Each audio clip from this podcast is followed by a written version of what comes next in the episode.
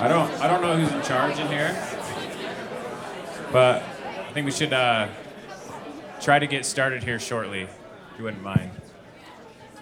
This panel has a lot of great things to say. We don't know what we're gonna say yet, but it's gonna be awesome. Yeah.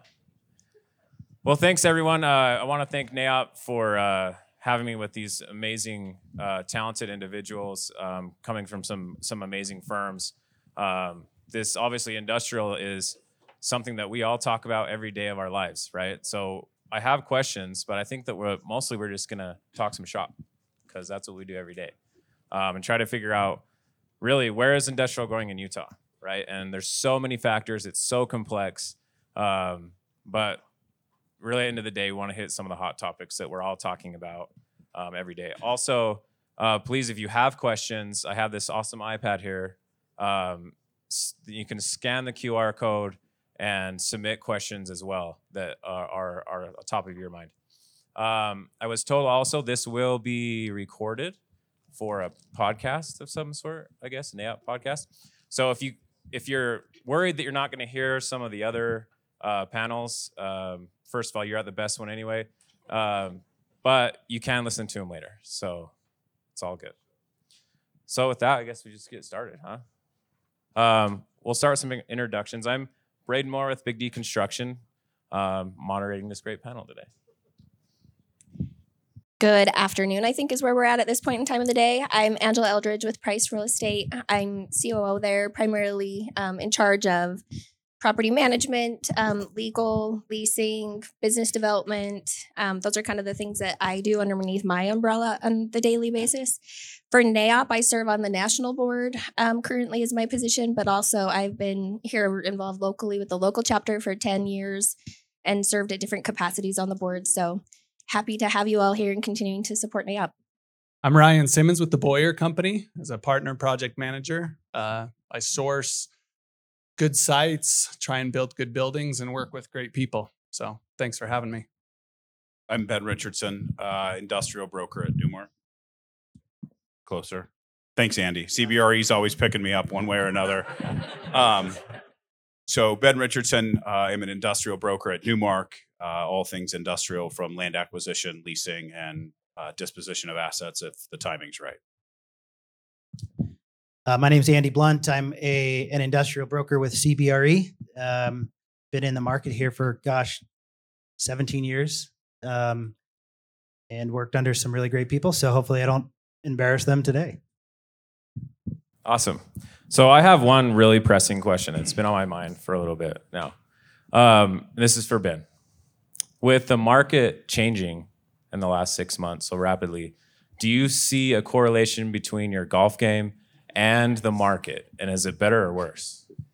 Um, th- the nice thing about my golf game is it's always better than yours.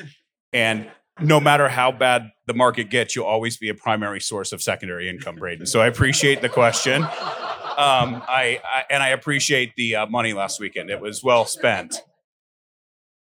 Um, so getting into it, I think you know, really at the end of the day, all of us are are wondering what what's going on in industrial, right? And so um, every day we're talking about um, going right to to the the biggest thing on on I think most people's minds is how do we get this funded, right? How do we get this deal off the ground? So what does that look like for for each of you right now as far as you know interest rates have gone up right? The cap rates have gone up. Um, what what are your key indicators and and really getting a deal funded? And what do you look for to, to get that done?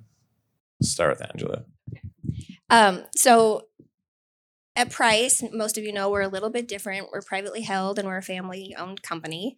Um, so we build a little bit different. We don't have general partners. We are our partner. We don't take on um, equity side debt. So we are able to build um, and then finance out of it when we get to stabilization, which obviously is a concern at this point just because of where we're at in that financing cycle.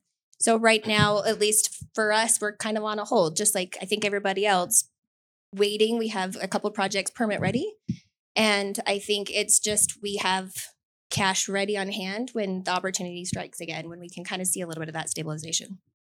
Yeah, I think I'd follow up on that with not can we get this funded, but should we get this funded is what you're saying. And that's kind of a nice return to the historical market rather than just the typical merchant build. We can get it funded and we can flip it for a four cap. So we're we're kind of returning to the basics, the fundamentals. Is there good credit behind the lease? If so, then we should go get it funded. I, I agree with all of that. I think what we have, as brokers, have seen is more of your institutional and your capital kind of leaving the market and fleeing to more coastal markets or not being able to fund and do deals. Where I think it provides the opportunity for family offices or uh, developers that are looking at acquiring land positions. We are seeing a little bit of retrenching in land prices right now, today, um, which allows opportunity, I think, um, to acquire a, a valuable piece of ground as we're supply constrained in land, as everyone knows. Most of the land has is either under developer control or are not available for purchase. So it should provide opportunity inside the Utah market now to acquire some critical land positions. I agree with everything that, that that's just been said. Um, I, I suppose the one maybe wrinkle I'll add is um, y- we're currently currently looking for opportunities for our clients is um, perhaps with landowners that are, are are willing and interested in uh, be, be becoming a partner, an equity partner in the project themselves, uh, underwriting the value of the land um, at a number that's reasonable enough to make uh, the project pencil, allow funding to be a little bit more uh, doable. Um, it also helps that landowner um, avoid 1031 issues. Um, so it, it, it's getting a little creative uh, for a lot of the reasons they were all talking about. Capital uh, is obviously more expensive than it was.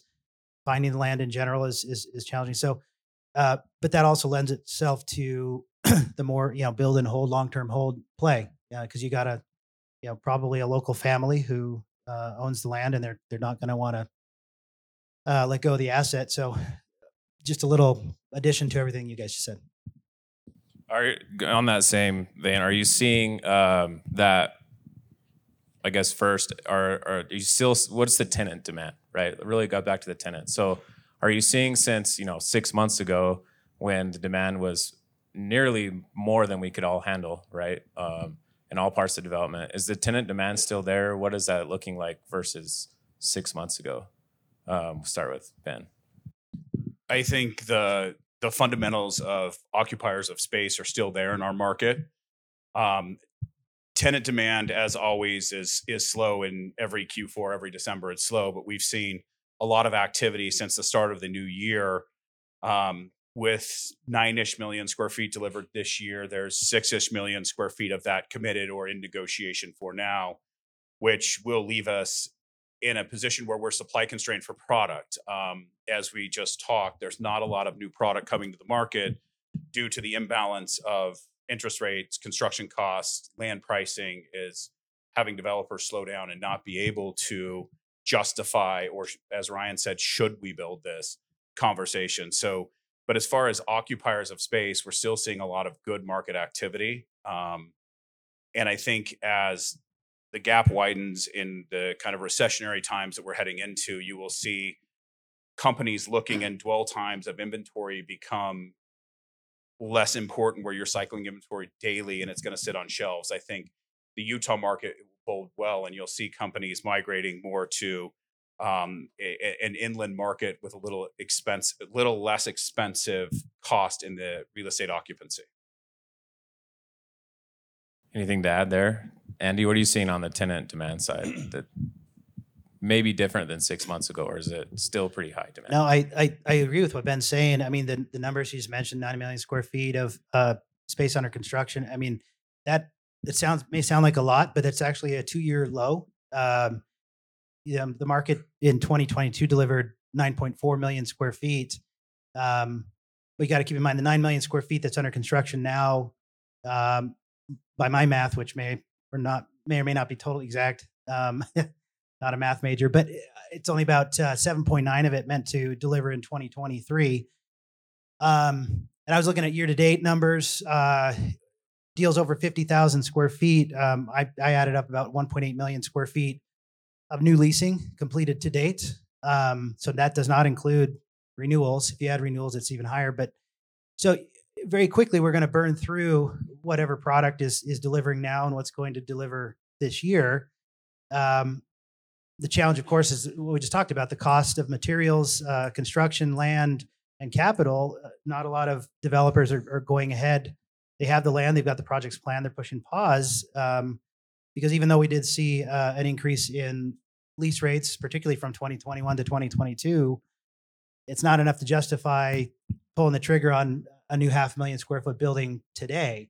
So I think absolutely once once capital markets shake out um, and we are starting to see some materials costs come down, we're going to find ourselves. I mean, currently we're at 1.9 percent interest. Uh, sorry, uh, vacancy. That's almost a full two points below where it really should be, and we're going to be right back there or lower. So if you it's going to be a timing question, right? You know, at what point do you pull the trigger on your planned buildings? Um, but to answer the question, I suppose, uh, no, there's plenty of demand going forward. Uh, you know, people are trying to be smart. They're perhaps trying to make deals that are going to be a bit longer term because they're trying to lock terms in now uh, that are going to hold for you know five years. You know, not a lot of tenants I'm seeing are really concerned about a three year term unless they've got some massive growth on the horizon or something like that. But the demand is there. It's just the the cost of construction right now um, is going to make the supply chain a little tricky.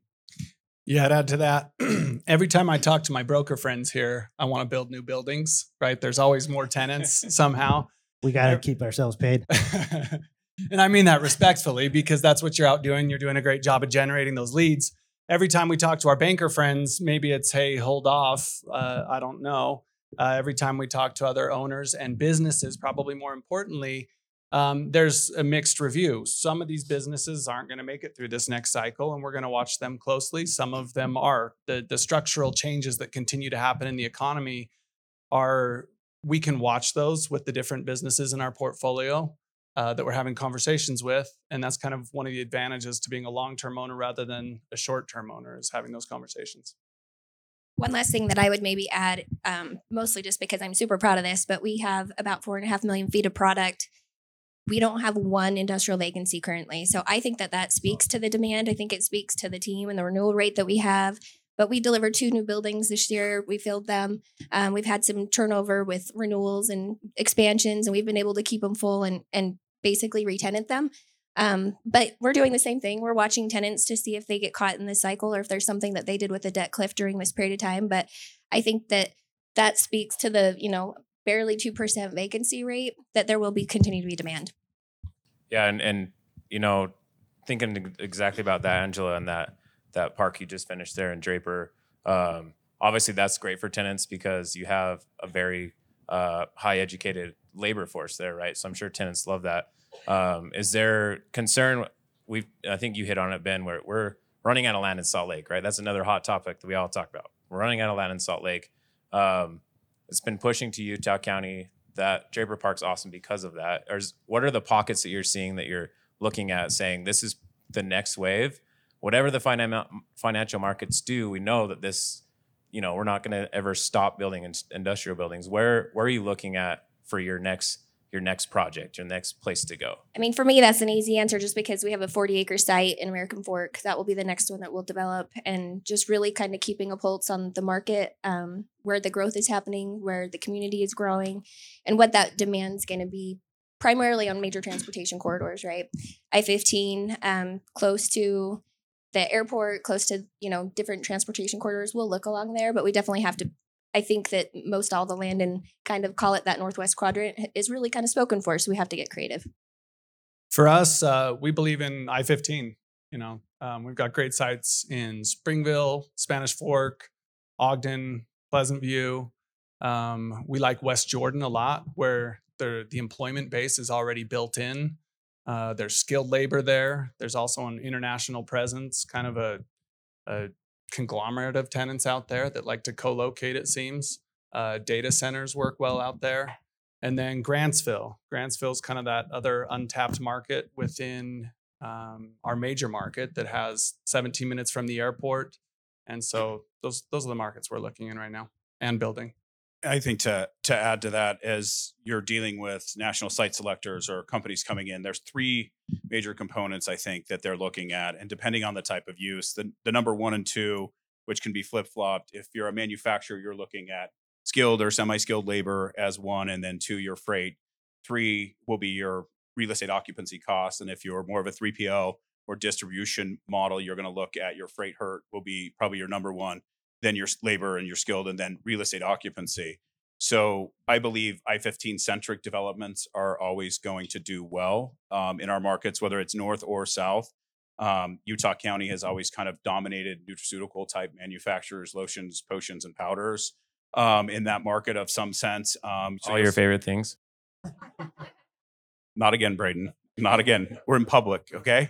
Um, so I uh, I think that that it, it will still be a driving force. I think your northern tendency, if you're more of an I eighty thesis, you'll be looking at Grantsville or North I fifteen. If you're more of a southbound or inbound freight coming out of the ports in California, you probably will be more likely to look at that South Utah County, Central Utah County location. So when you look at like how a site selector or a company's going to look at it, I think labor is an important component to this conversation and freight and and you can flip flop those as one and two in talking about what the occupiers are looking at. Um, employment is becoming less constrained, but still constrained. We do have um, very low uh, unemployment, which is good in some studies and and hurtful in others because we do we could use more people in the workforce. The nice thing is in, in Utah, historically, we have more workers aging into the workforce than aging out. We have a young workforce, so that's always a positive attraction too, especially when you're looking at your tertiary markets. So getting into kind of the the you know how that complexity is made into a project, right? Of um, and let's start with lease rates, right? Le- obviously, when you're looking to get a project to pencil, right? You have construction costs, you have the land costs, which have gone a little bit crazy, right? Um, so, is, are the lease rates keeping up with the costs as of now today? Right, this is always changing, but are the lease rates keeping up with the costs that you're putting into into the project? Um, and where do you see those going? Is it, uh, do they need to increase and and by how much? That was a loaded question. Sorry. You can That was take a, big, any that of was a big questions. question. I think Angela should take that one. That was like five questions. Le- lease rates. The the question is, are they going to sustain and maintain the level necessary? Right, like they spiked. Businesses needed to grow. They had a whole bunch of cheap debt, and so they were going to grow regardless of occupancy costs. Now the question is, their debt is now expensive. So do occupancy costs stabilize, level off? Um, if you talk to Andy and Ben about the supply of product, then they probably level off or increase. But I'm interested in your answers. Well, I mean, if I had a crystal ball, I wouldn't be sitting here with you all. I'd be, be on a beach somewhere. But I can tell you what they've been doing, um, you know, lately. Uh, from 2021 to 2022, um, on the market average, we saw about a 20% increase in achieved lease rate. I mean, it's, it's unprecedented, right? But that wasn't specific to Utah. That was kind of all over. Um, you know, we get on the, the national calls and you'd hear that kind of everywhere. Um, I think since probably, um, and this is anecdotal, but uh, probably since the fall, uh, I've seen them kind of level off. Um, you know, a lot of you in the in the in the in the audience are landlords or brokers, and you knew that every month you'd see a two two cent per square foot uh, per month increase on the asking rate, and then then everybody just stopped publishing rates because they didn't want to leave money on the table. And I think those days are are behind us, uh, at least for now. Um, but I think the good news is we're not. I haven't seen them fall. Um, you know, we're seeing a little bit of, of concessions coming back. Uh, ben and I spoke about this, so at the risk of stealing his line, um, uh, not concessions that are really affecting um, NOI, uh, uh, but but things like free rent starting to come back into play. Um, and I think as long as those stay stable, by and large, the market will be just fine until capital markets figures out what they're doing. Uh, that's a big question mark. How long does that take? What does it look like? But um, yeah, for now, I think it feels stable, um, and I don't, in at least in the next six months, don't see any huge increases in in, in achieved lease rates. Um, one comment on annual um, increases on the base rate. Um, historically, 15 years uh, running, it was 3%. And that's just kind of what it was. Um, you start seeing everybody push up to 4%. Um, and I don't see most landlords backing off that, particularly if they're new owners or new developers.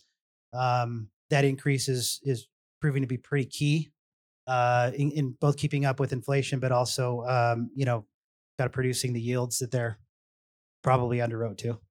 Okay, so we have some good questions coming in as well. Uh, I'll steal some of those real quick. Um, if you had a hundred acres here in Salt Lake County for industrial ground up development, what would you put there? A hundred acres. Yeah. What's ideal?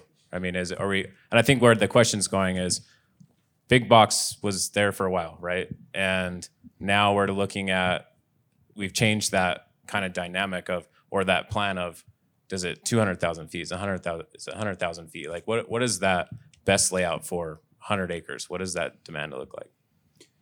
Assuming it's a perfect rectangular and right along I fifteen, build a large box building. Um, I think the question is is the why and it is it right to develop um, industrial ground right now or or what would we develop? Um, the most supply constrained market, I think, across the board is the small flex product, but that's not usually a desirable design or build. So I think you would have to identify the why to the product. Is it a labor driven site? Is it a freight driven site? Um, what is the why first before you develop it? It, it, it could be a multitude of product in the market. Right now, we have more big box space on the market, but like we talked earlier, most of that space is going to be absorbed quickly. But at any increment, 200,000 square foot buildings is an easy go to layup answer. But I think you would really want to identify what is driving the site and what forces are driving the site for the user base, uh, solve to that, and and then build, of course, a you know a modern kind of state of the art IBC type industrial building. Just Okay, I'd love to hear what either of you have to say. I would just tend to agree with Ben. Um, our biggest thing is it's going to determine that would help us determine what we need is kind of where we have a little bit of a weak spot in that size increment at that given point in time, right? Depending on where we have leases turning, um, what's next to it, like where's our next like maybe we have a bigger building that we could grow a smaller tenant into. So site and location, and I think also the kind of tenant that would be in that area would also help drive the decision. But overall, we're gonna try to get our land coverage as best as we can. So 200 is a safe play. Yeah, just um, a quick little stat because I've been studying for this panel for the past three weeks, and if I don't use my stats, I'm gonna be mad at myself. Uh, uh, no, this I thought was interesting actually. Uh, from 20 over over 2021 and 2022, there was a 3x increase in the total number of lease transactions. excuse me, uh, 250,000 square feet or larger. So um, to everybody's point, we're just seeing a much larger uh, percentage of the deals done be these larger deals. So, you know, assuming all the fundamentals that they discussed, uh, yeah, build build bigger buildings. And just to finish up on that, I think we'll be more selective in who we build for. I mean, in 2018, 2017, we bought some acreage out there in the Northwest Quadrant for $3.75. Um, we probably would have been better off not building a building. Now, here we are in 2023, that would be a six or seven X. Um, so, building for whom is really the question. Yeah. Um, what what are you seeing in demand from Salt Lake County versus Utah County at this moment in time? Right, as far as inquiries, um, is that just I want to be there, or is it where where can I go? What are you seeing Utah County versus Salt Lake County in demand? You want me to answer? I'm looking at you. I feel like you're looking at me, but then you're going to tell me I talk too much. Um, I, I think inquiries, um, obviously the base in Salt Lake County is so much bigger, but on a per capita basis, you're probably seeing a similar amount of inquiries in both markets. Traditionally, Salt Lake has always tended to be a more credit rich environment, um, which landlords are drilling down onto as we're going into kind of an unknown time or period. Um, Utah County, for the first time in a long time, will have um, not an oversupply, but have enough supply to satisfy the need of the demands out there. Um, because there are some large projects coming online and some buildings completing. But I think you're seeing activity, and I think the Utah County user is Utah County centric based on labor, and that's the why you see those requests in Utah County. Is it's really a labor driven market, um, in my opinion. Yeah, I mean, if you if you go back, uh, you know, ten years, fifteen years, the only big buildings in Utah County really were the old, uh, what's now called the Western Western Distribution uh, building at the mouth of, uh, um, oh, uh, just blanked on the name of the canyon. Spanish Spanish Canyon. Fork Canyon. Thank you. Um, and, and then you had a lot of a lot of buildings that were built by local guys, a lot of guys that own land because they bought it to put their business on, and they built a little steel 10,000, 15,000 square foot steel building and had a couple tenants in it. Uh, uh, what I'm seeing is, and a lot of you guys are in this room uh, already already down there and active, building properly designed quality product, um, so that when guys like Ben and I are in front of a national group, a lot of, in my opinion, the reason they never considered Utah County is because there just weren't options that were on par with what's up here in, in, in Salt Lake County. Um, you know, particularly the groups that come from, uh, if they're just, if it's a dis- distribution use, their, their route comes from Southern California up the I-15. Um, you know, if they can cut the corner, if they're trying to head east and they can cut the corner and don't have to come up through Salt Lake, they're happy to do it. So, uh, you know, um, to me, that's, that's one of the big factors is, is, um, just make sure the design is adequate for what you know the large users are are needing so so that the product itself is competitive with what's already up here in Salt Lake County. Um, there's a question on here that I we hadn't talked about before, which I think is really interesting, um, because we talked about everything. Right? Um, how, how close are we? And you do believe it matters to get a second significant competitor in the rail service um, here in Utah, kind of like along the Wasatch Front. Is that even a determining factor when you're looking at some of these tenants? Um, and is is it an issue? I don't know that I could speak to that. I, I, I know that we have tenants that use rail, but we don't have any rail served sites. Um, I think more importantly, trying to figure out the inland port is going to be a bigger game changer, in my opinion. But I don't know that I could speak to the second user. And I can just repeat what I heard Cameron Cook uh, with Boyer say this week that, you know, of the 13, 14 million feet up there at Ogden BDO, very few tenants actually end up needing the rail. A bunch will say that they want it and that they'll use it, but then they don't. And so I don't know how else to answer it than that. Okay. Um, another question. I, I think about this a lot, so I liked this question. Whoever submitted this, but when when it comes to okay, you have a, a piece of property, you know you're you're going to do a deal, you're putting the team together. The team makes or breaks a deal a lot of times, right? We're talking about from your who you're representing on the real estate side, the construction side, the architecture side. Um, I guess in in a short answer, what what is or you can make as long as you want, actually, Ryan.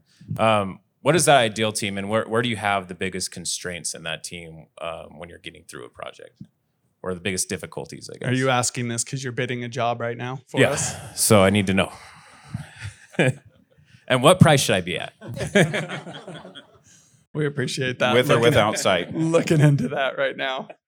So the question is the team, like where where are the constraints? I mean, it's the supply chain right now. It's the um, the partners and utilities, our folks at Dominion and Rocky Mountain Power. It's it's kind of the the empires unto I don't know how to say that correctly, but but they're working in their own channels, right? Cities are being really helpful right now. We're finding contractors are being amazing. I think the brokerage community has pulled together. I'm I'm really amazed at how well um, CBRE, Cushman, Newmark, all of all of you work together to get the business in business. And so I'm impressed with all of the teams kind of in the supply chain. It's the ones that we don't control in our market that that we have a little bit harder time with. Anything to add there, Angela? The only thing I would add is for us, we just relationships matter.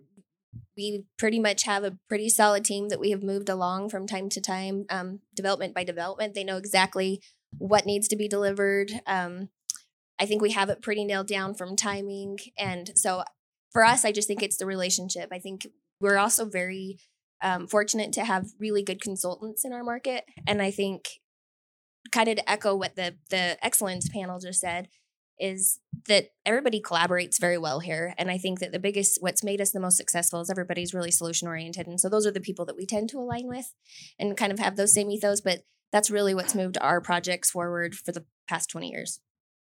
Um, and I I know I'm the moderator, but I'm going to talk for a second. If that's cool. Um, Speech.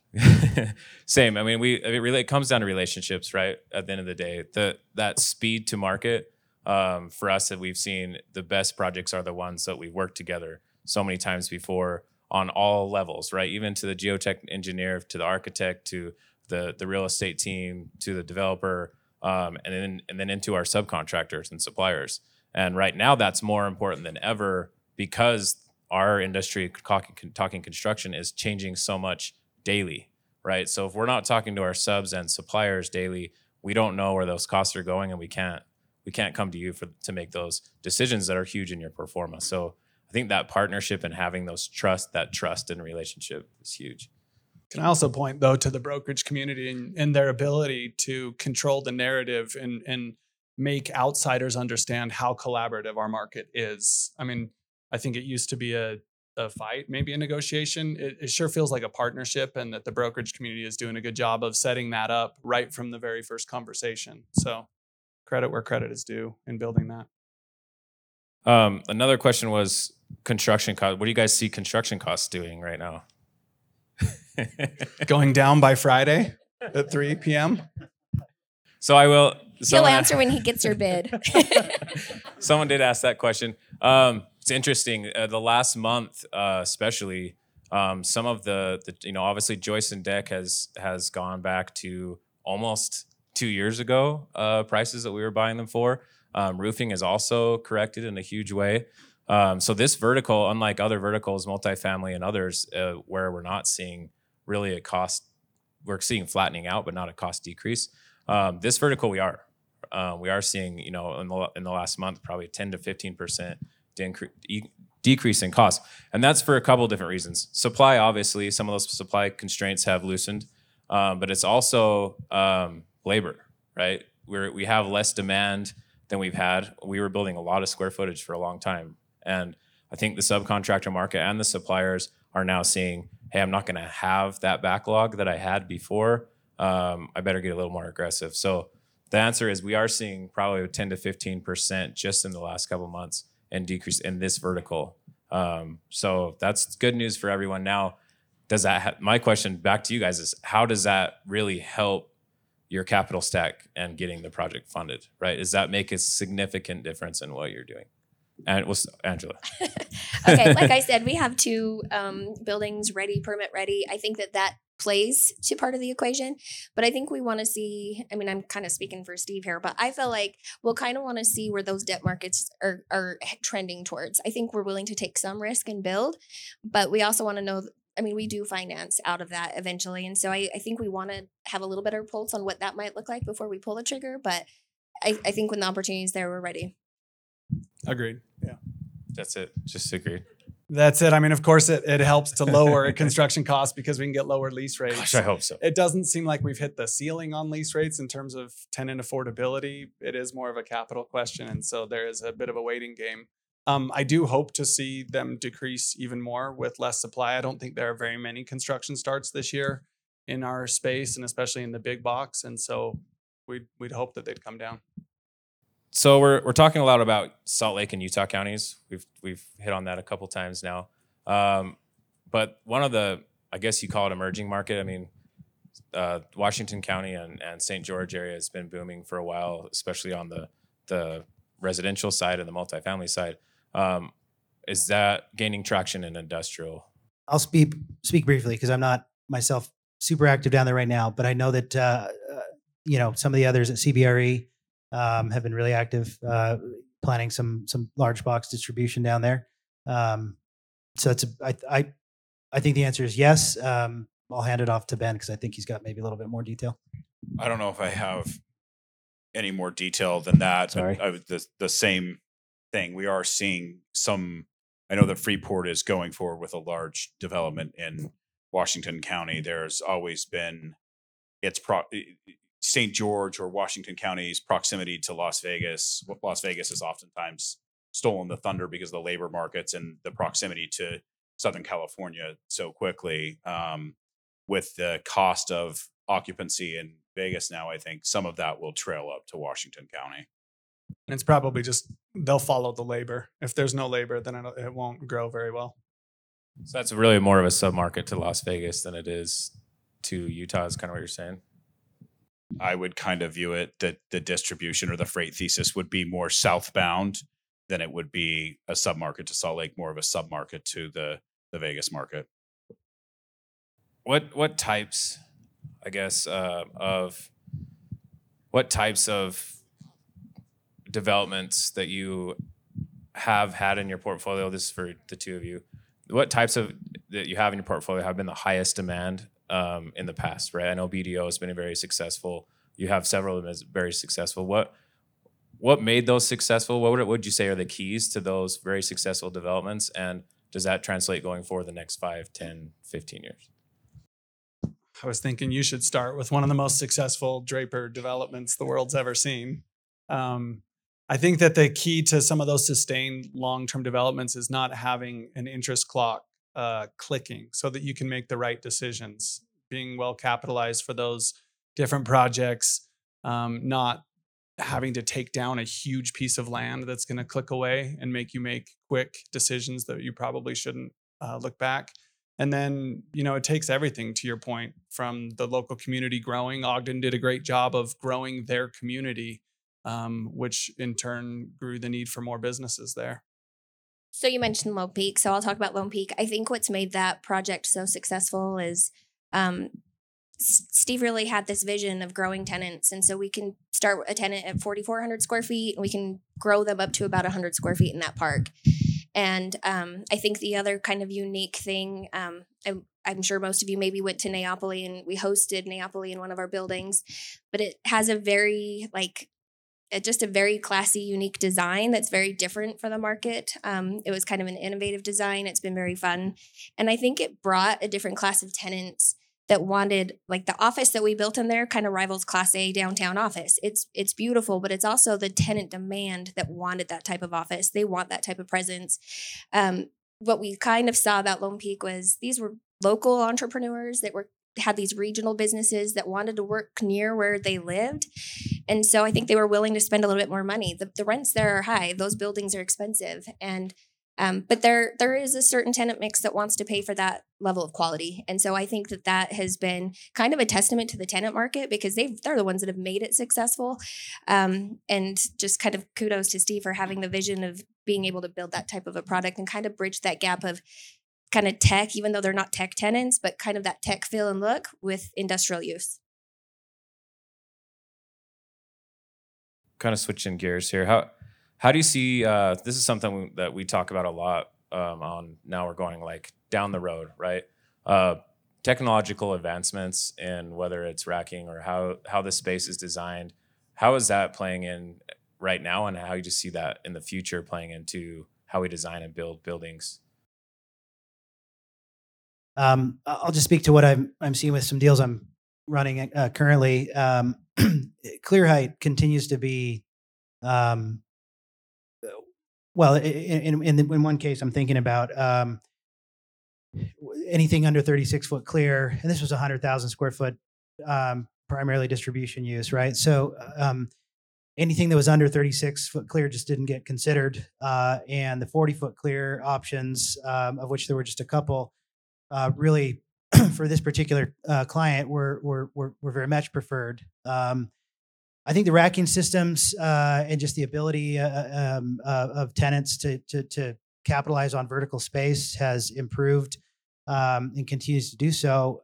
And then they all know they're paying paying a lease rate on square footage, and so if they can take advantage of the cube footage, it's I mean it was a delta if I'm remembering uh, comparing a 36 to a 40 it was a delta of if we wanted to translate it to uh, rate per square foot about a 15 cent uh, per square foot difference meaning the tenant did the math and said look for this for the 36 foot clear uh, space to compete uh, in the in the sense of um, um, efficiency for me as a tenant for that 36 foot clear uh, space to compete with the 40 they would have to drop their rate by 15 cents per square foot which of course they couldn't do. So, um, you know, and I, uh, I'm not a, a contractor, uh, you know, uh, but the, but the, uh, my understanding is, I know a really good one. well, you guys can talk to it, right? I mean, the technologies with, with even the concrete and the tilt walls and, and, and just, it's getting better and, and you can go higher without having to get so wide as quite as wide. Um, a couple other thoughts, comments, um, trailer parking is paramount. Um, if you're in the distribution, uh, world, uh, used to be able to get away without it, and if you don't have it now, you're you're you're you're gonna get cut from a lot of the first uh, first rounds. Um, I know a lot of developers are uh, they're not installing electrical vehicle charging, but they are uh, pre-designing for it um, because everybody sort of anticipates that will come. certainly within the lifetime of a new cons- uh, a new building. Um, so I guess those those highlights are kind of things that that, that come to mind imme- immediately. And in, inside the space, are you seeing anything with, you know, technology changes and how these tenants are moving materials or how they're storing materials? Obviously, the clear height is is part of that, but um, what what what do you see changing in that space, or if anything? I, I think you know it's it's every life cycle of like trucks or material handling equipment get a little bit less expensive the taller they go. So you're you're definitely seeing smaller companies utilizing the cube because they're not paying any sort of real estate related operating expense for a taller building. Um, so I agree 100% with everything Andy's saying on clear height. As far as like automation and technology, I think we're just on the cusp that we'll start seeing some of the smaller users versus your Amazons, your large distribution type nodes and users using automation probably in the next cycle. I personally, on the smaller use, haven't seen anyone going to automation, simply just m- more, more so using or utilizing that cube square footage than using any sort of like technology or automated type systems yet. Um, I've seen a lot of tenants experimenting with it, getting pricing on it. I think that that's probably the next turn in the cycle you'll see as we start to rebound through this a little bit. You'll see uh, users of space start trying to maximize through technology. Ryan, are you seeing anything in as far as designing the buildings that maybe you wouldn't have done before that you're doing now? No, it's a good question. I, I'm thinking of two examples in West Jordan. So we have one one million square foot building being built, and and one of the tenants, their very first question was, "Can you have solar?" And the answer was yes. We built the roof so that we can handle solar. The second question was about how many trailer stalls, and and back to how many doors. It's like I think that the technology discussion is is kind of that thin right now. Um, we're building a Fortune 50, 200,000 square foot box and they're on our design calls every week and i keep waiting for something like that but no it's just hey can you get me a few more doors can you get me a f- few more box truck parking stalls so i'm grateful to be in an industry where uh, the math is kind of still narrow and simple Anything you're seeing, Angela? Um, I mean, just to add, we we've been doing trailer storage for quite some time. That's continues to be a demand. Um, one thing we've also done conduit for charging stations and things like that, going all the way to the back of a truck court, um, so that we're ready for what that wave looks like. I think that the things that we're discussing are the things we're also trying to figure out, kind of in line with the theme of of what the symposium is with innovation and disruption. I think those are the things that are going to change the how a building is designed moving forward. But I think the last thing that we've done, Draper, um, the new buildings that we just talked about at Lone Peak, we have um, a window system that's above all of our dock doors that could really turn into drone ports, depending on how that technology continues to move forward.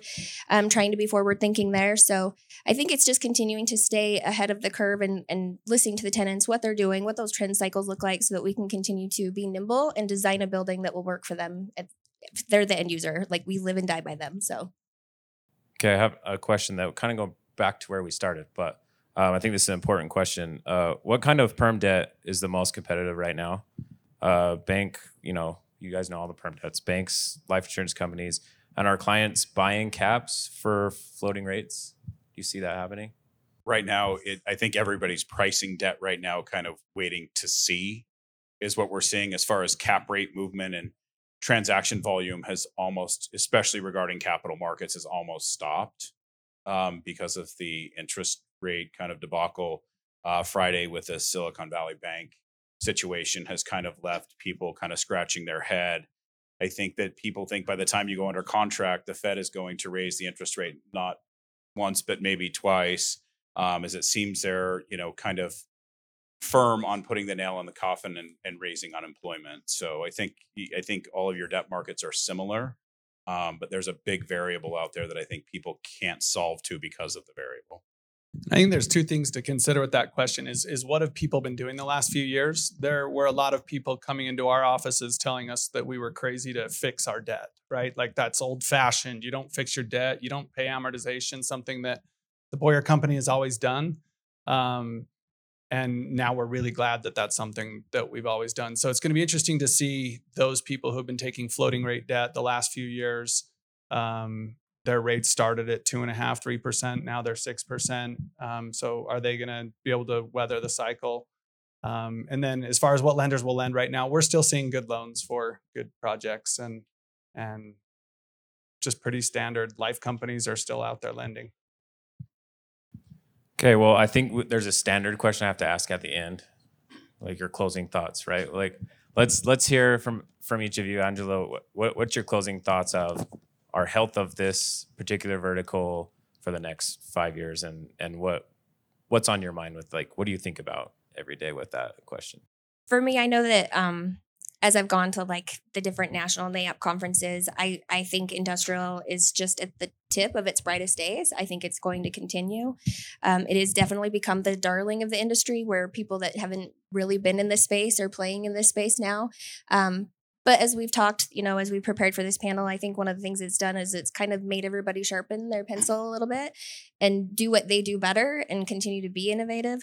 So I I'm I'm still very bullish there, and I just kind of looking around the country and and what they had said earlier about going somewhere and hearing Utah on the map.